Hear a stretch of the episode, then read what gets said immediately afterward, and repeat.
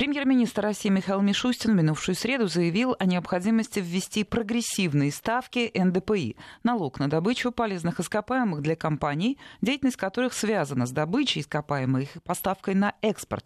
Основная цель данной инициативы – выравнивание условий их деятельности с компаниями нефтяного сектора. При этом Мишустин заявил, что нагрузку не должны нести только нефтяники.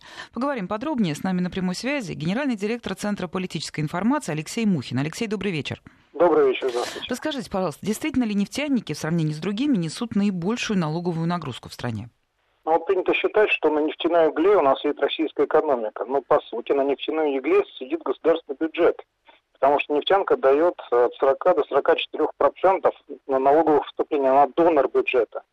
Ну, понятно, что главная нагрузка ложится на флагман российской нефтянки, это ПАО «Роснефть», которая только в две тысячи девятнадцатом году по итогам перечислила в бюджетную систему три целых шесть десятых триллиона рублей.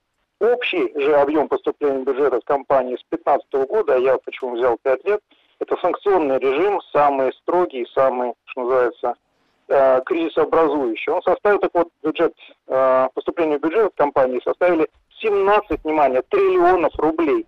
Это, конечно, и на поступление от налогов, это дивиденды, которые выплачивала компания, их с две тысячи пятнадцатого года выплатили пятьсот двадцать один миллиард. Это и приватизационные сделки. Я напомню, продали почти двадцать процентов пакет Роснефти и контрольный пакет Башнефти. Так вот, все это, безусловно, громадные деньги, которые бюджет поглотил. При этом другие компании, которые тоже занимаются так называемой рентной экономикой, то есть получают ресурсы из недр страны, там, металлургия, золотодобытчики и так далее, они платят не то что в разы, на порядки меньше налогов.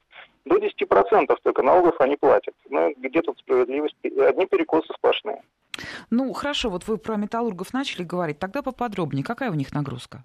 Ну, смотрите, у них нагрузка от полутора до десяти процентов налогов. При этом они других налогов, ну, нет, другие они платят, но вот нагрузка достаточно низкая. Они могут, там, там же черт в деталях, потому что, к примеру, госкомпании, помните, были ограничения на них, что они должны платить дивиденды не менее пятидесяти процентов. А вот все остальные госкомпании, исключая ту же Роснефть, платят, исключая компании ТЭК, платят гораздо меньше бюджет дивидендов. Но это позволено, потому что кризисный период там и так далее.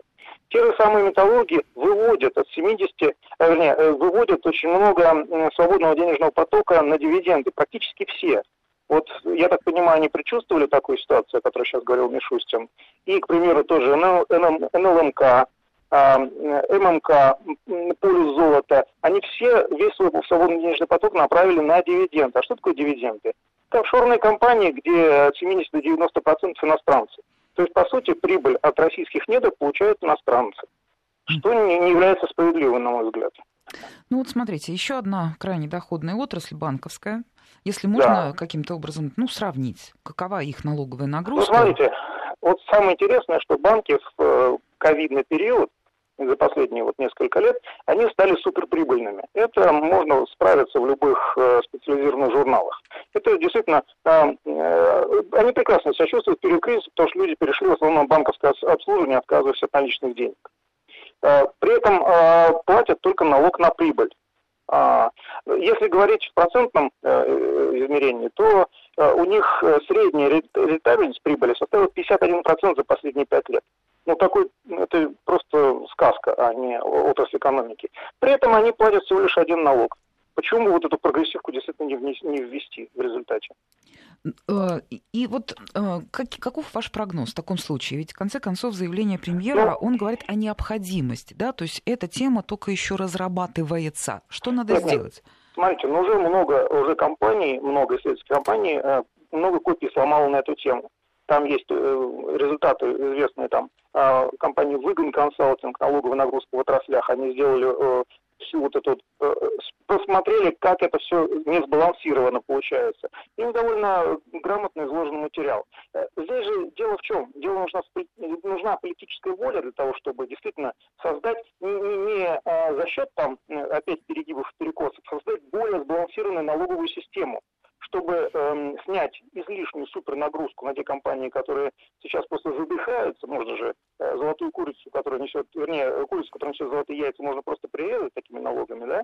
Вот. А э, создать более справедливую систему для других тоже. И, конечно, ограничить э, вот, вывод денег за рубеж, но это в первую голову нужно сделать, потому что это просто э, что-то невообразимое делается. Но если, допустим, на ту же металлургическую отрасль будет давление вот такое финансовое усиленно, там дела пойдут не так хорошо, как они, допустим, идут сейчас? Нет, нет, нет, нет. Важно, как я уже сказал, в обязательном порядке э, ограничить, но ну, это тоже тонкая вещь, потому что нельзя тоже просто ограничивать.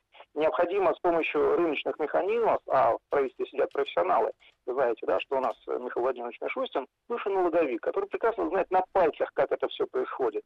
Необходимо, чтобы свободный денежный поток не просто плавно и на сто процентов перетекал в офшоры, а чтобы он оставался на территории России и осваивался здесь. Хотя бы значительной частью, я уж не говорю о там пятьдесят или шестьдесят процентов соотношении. Понимаете? Это, вот это необходимо стимулировать, то есть не просто отбирать, не отнять все и поделить, а наоборот, нужна, нужна умная налоговая политика. Вот эти проблемы в российской налоговой сфере, они уникальны для нас или многие государства с этим сталкивались? Нет, многие государства сталкивались, те, которые обладают, к сожалению, вот, большим влиянием а, стран западных, которым выгодно существование офшоров, выгодно тому, чтобы люди, состоятельные люди, владельцы компаний, переезжали и жили в их юрисдикции. Понимаете, они за это, вот тот же Израиль, Великобритания, они за это платят, вернее, за это они представляют якобы там политическую неприкосновенность, какие-то иные преференции. Но на самом деле, как оказалась практика, все это не стоит яйца выеденного, потому что сейчас идет процесс изъятия у российского представителя российского истеблишмента собственности денежных средств за рубежом, как раз в этих же странах. Но, тем не менее, они создали такую систему, когда идет просто денежный отсос. А те компании, которые действуют честно, открыто и финансируют российскую экономику, они оказываются в положении задавленных налогами. Но это тоже неправильно. И еще, Алексей, ну вот с вашей точки зрения, это вопрос, который вот вы сейчас комментируете, он, конечно, чисто экономический, налоговый, такой профессиональный, да, и так далее. У него есть некий политический аспект? Ну, хотя бы с точки зрения, что в обществе такое, знаете, есть отношение к нефтяному сектору, зажрались богачи и так далее, и так далее. Ну, это абсолютно ошибочная точка зрения, что зажрались и богачи. Я, э, поху... ну, я вот по долгу службы я очень много консультирую нефтяные компании, причем не только российские, но и иностранные. Я вижу, что приблизительно везде один... ситуация одинаковая. Нефтянка, она перезагружена налогом, потому что считается, что э, нефтянка это ну, априори донор. Это так и есть, да, но нельзя все силы высасывать из этих компаний, иначе они просто перестанут быть донорами, они перестанут существовать вообще. Спасибо вам большое за комментарии. Старший аналитик, генеральный директор Центра политической информации Алексей Мухин был с нами на прямой связи.